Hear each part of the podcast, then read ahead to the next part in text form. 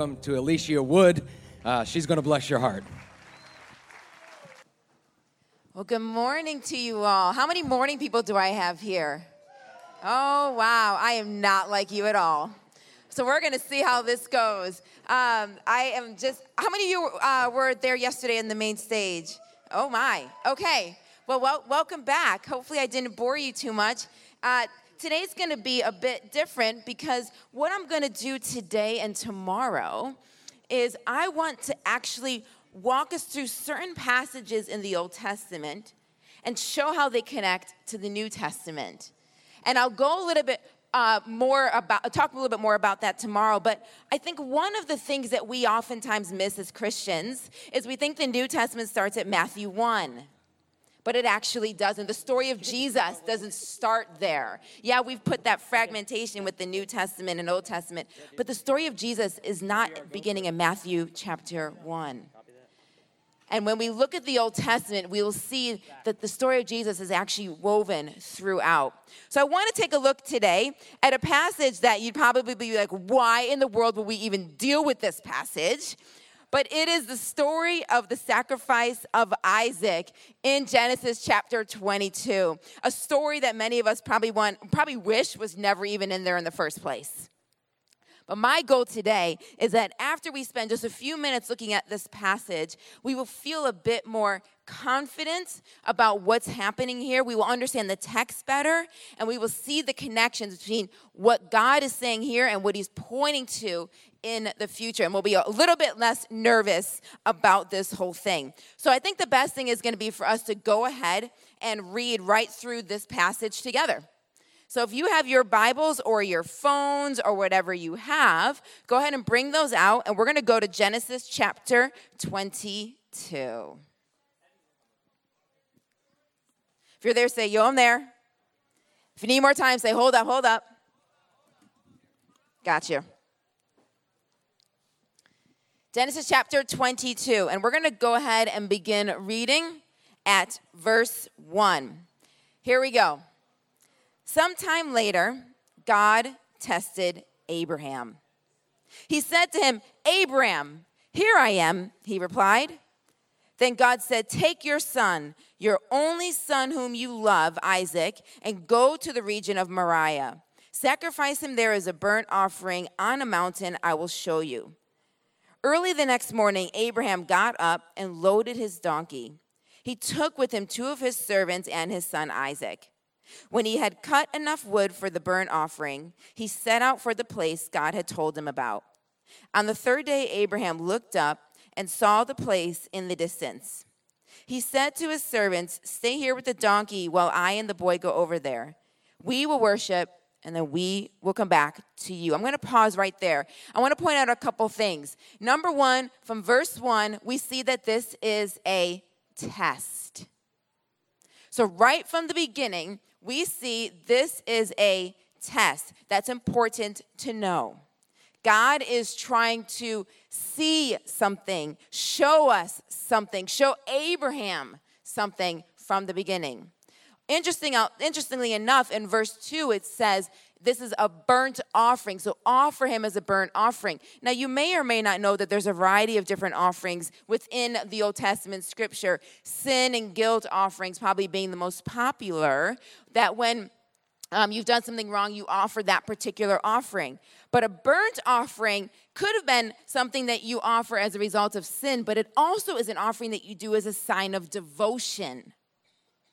It's a sign of devotion. And it was different than a sin or guilt offering because in this particular offering, the animal was fully consumed in the fire.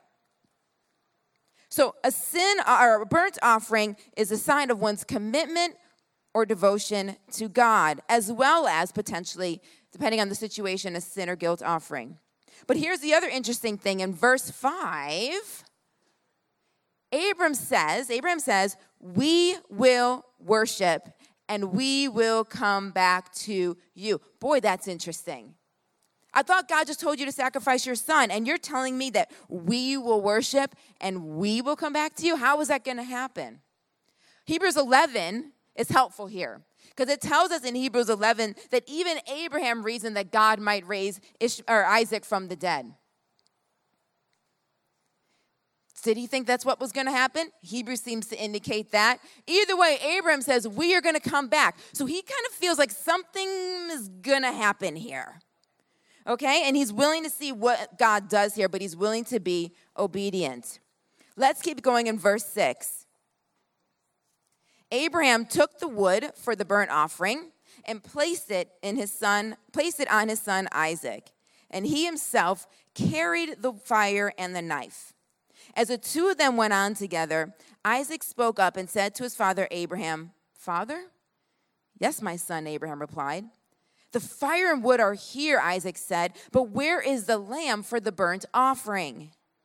Abraham answered, God himself will provide the lamb for the burnt offering, my son. And the two of them went on together. When they reached the place God had told him about, Abraham built an altar there and arranged the wood on it. He bound his son Isaac and laid him on the altar on top of the wood. Then he reached out his hand and took the knife to slay his son. Let's finish up the last few verses here. But the angel of the Lord called to him from heaven Abraham, Abraham. Here I am, he replied. Do not lay a hand on the boy, he said. Do not do anything to him. Now I know that you fear God because you've not withheld from me your son, your only son. Abraham looked up, and there in the thicket he saw a ram caught by its horns. He went over and took the ram and sacrificed it as a burnt offering instead of his son. So Abraham called that place, The Lord will provide. And to this day it is said, On the mountain of the Lord it will be provided. Now, you may notice as I read this story, some of you have been in church long enough or been in Christian circles long enough that you know that there's some parallels between this particular story and Jesus. So, you may have heard some of these before. For those of you who don't, let me make some of the parallels for you. We see Isaac and we see Jesus. We know they are both promised sons. Their parents were told before they were born that they were coming. We know that they also had some interesting situations, miraculous divine intervention happen in order for their births to even happen. Sarah was very old when she had Isaac, and obviously Mary was a virgin with Jesus. So we have these miraculous divine intervention births for pregnancy.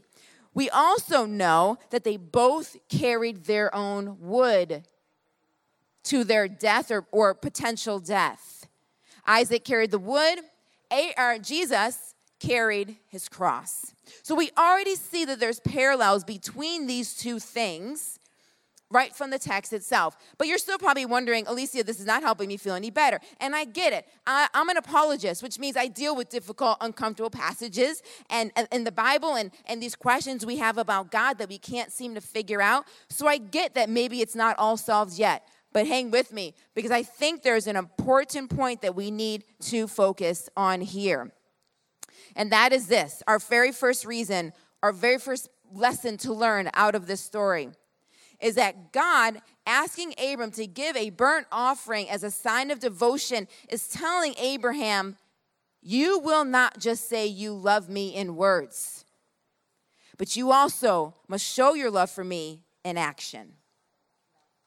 You are not just to say, Oh, I love you, God, I serve you, God, all of these things. Your actions must mirror it. And it's interesting because Jesus tells us in the New Testament to love, the, the, when he's asked what the greatest commandments are, he says, Love the Lord your God with all your heart, soul, mind, and strength, and love your neighbor as yourself. And he uses this word love, which is interesting because you may or may not have realized, but we are completely confused as to what love is in our culture today. We don't even know what it is. And I blame Disney a bit for that, if you ever notice. I'm, and I'm a Disney fan, so please, I will sing the Lion King songs, Little Mermaid songs with the best of them. Okay? But you notice you got these two people, and they um, are always perfect and they meet each other and they get married and the movie stops. It never shows day two. And there's a whole lot of married people in here that would have wished that they'd shown day two.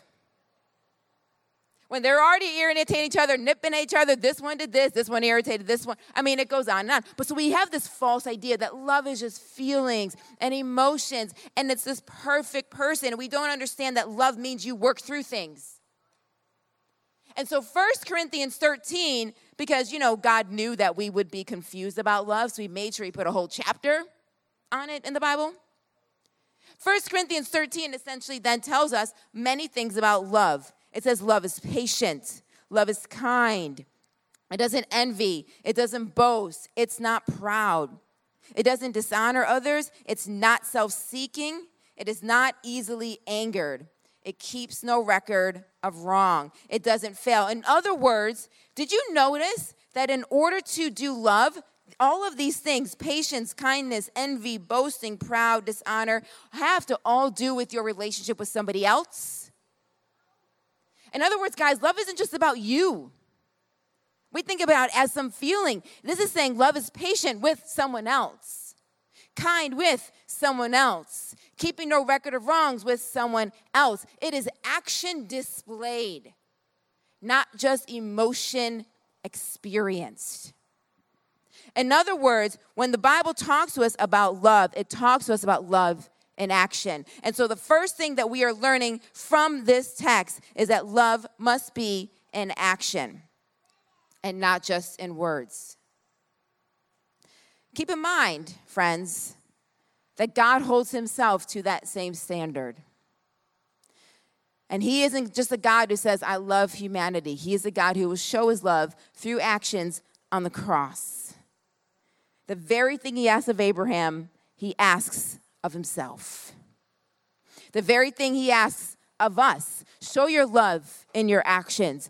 He asks of himself. It is in Christianity that we have a God who isn't just loving by word, by words, or because we say he is, or because we're taught he is. We have a God who shows love in the greatest possible way through self-sacrifice. He demonstrates it.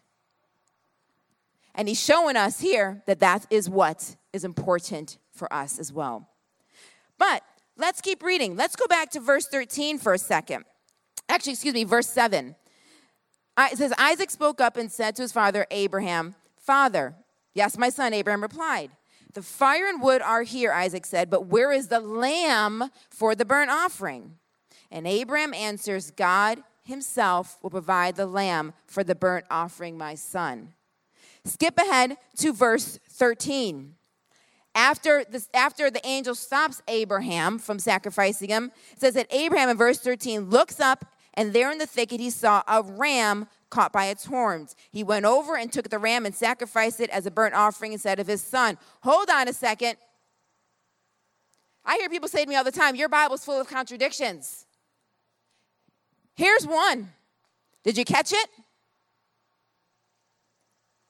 Abraham said, God will provide the lamb for the sacrifice. What did he sacrifice?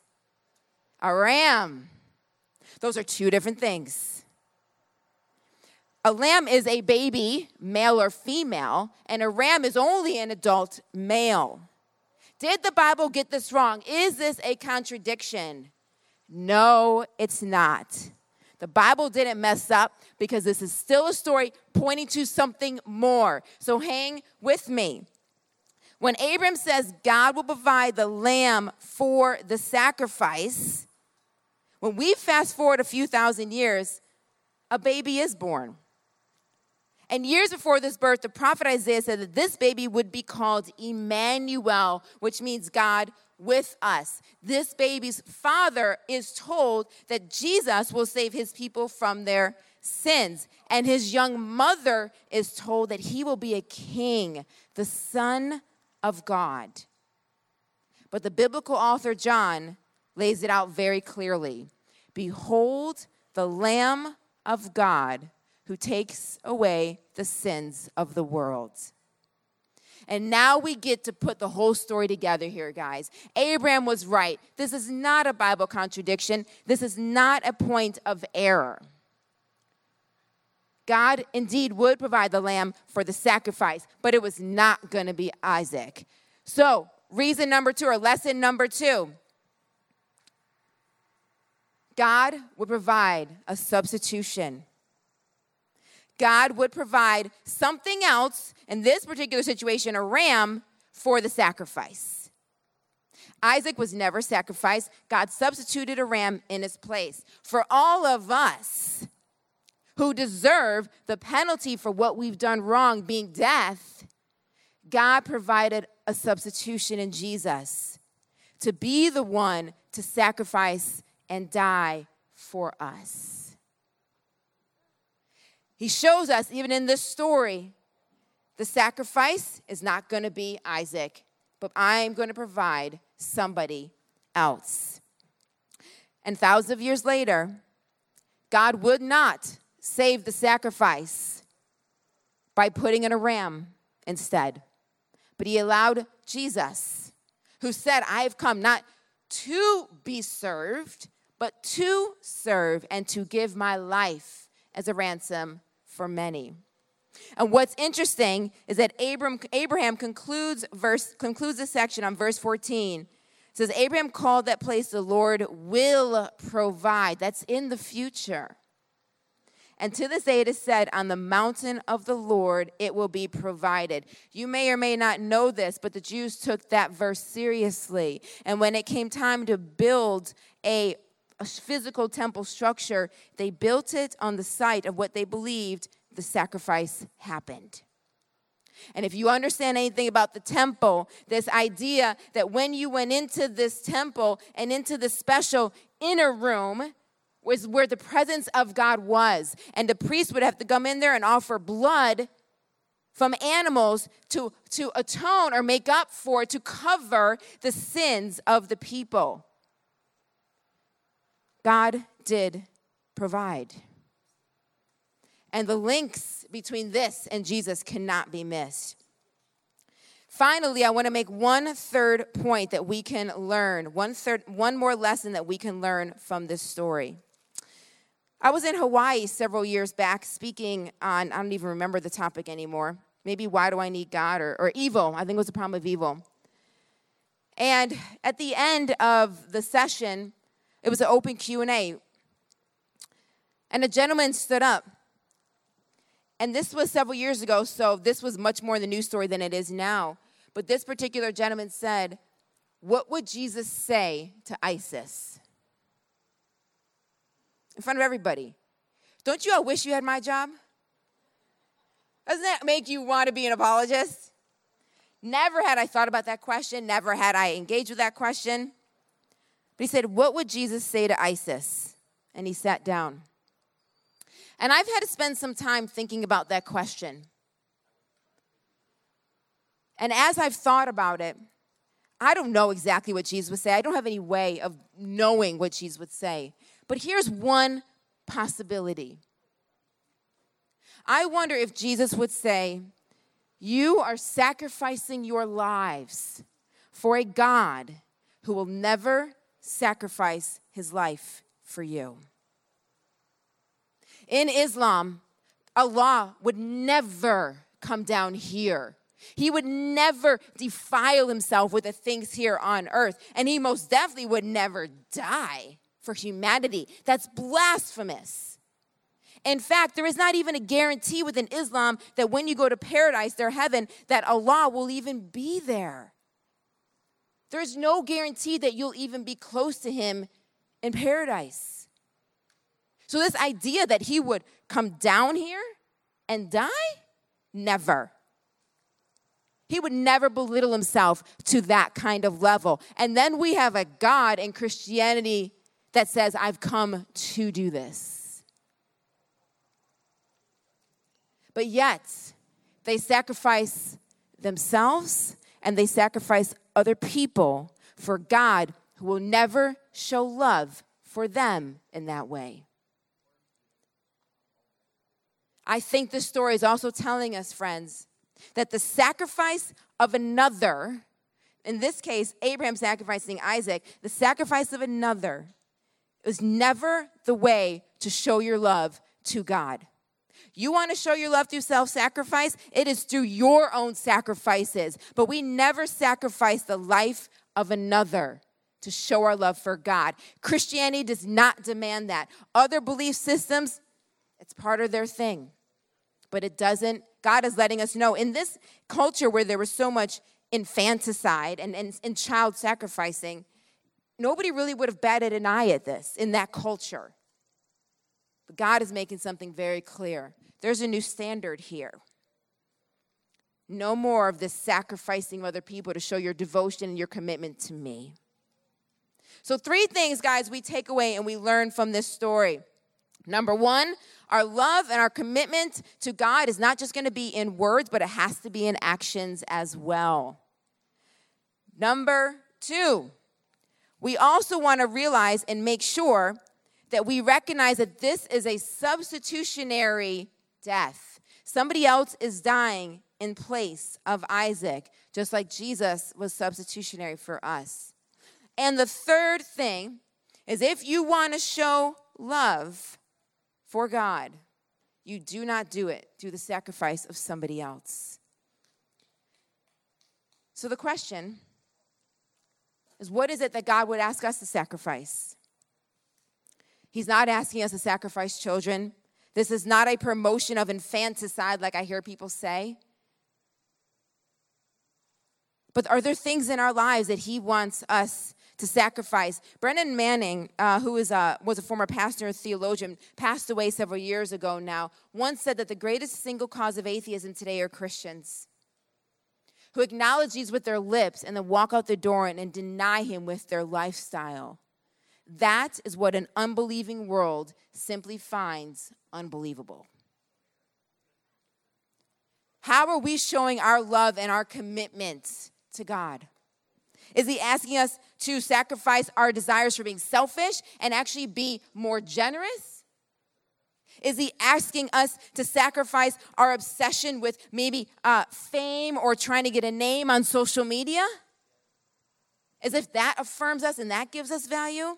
Does he want us to be more forgiving? Does he want us to extend grace in a way to people that we never have before, maybe never have considered before? This story is not one that we need to be scared of.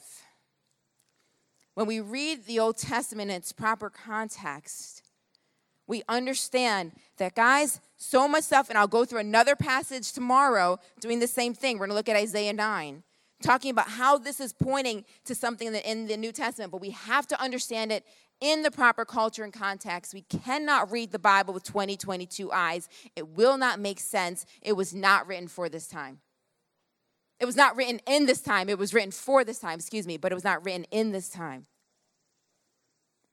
And so we see here God shifting things, beginning to shift mentalities, beginning how people realize who He is. That while you have all these other gods around that you're sacrificing children and animals, all these things too, let me tell you what happens in my system. And we can ask ourselves, what does He then have to say to us? So don't be scared of this story.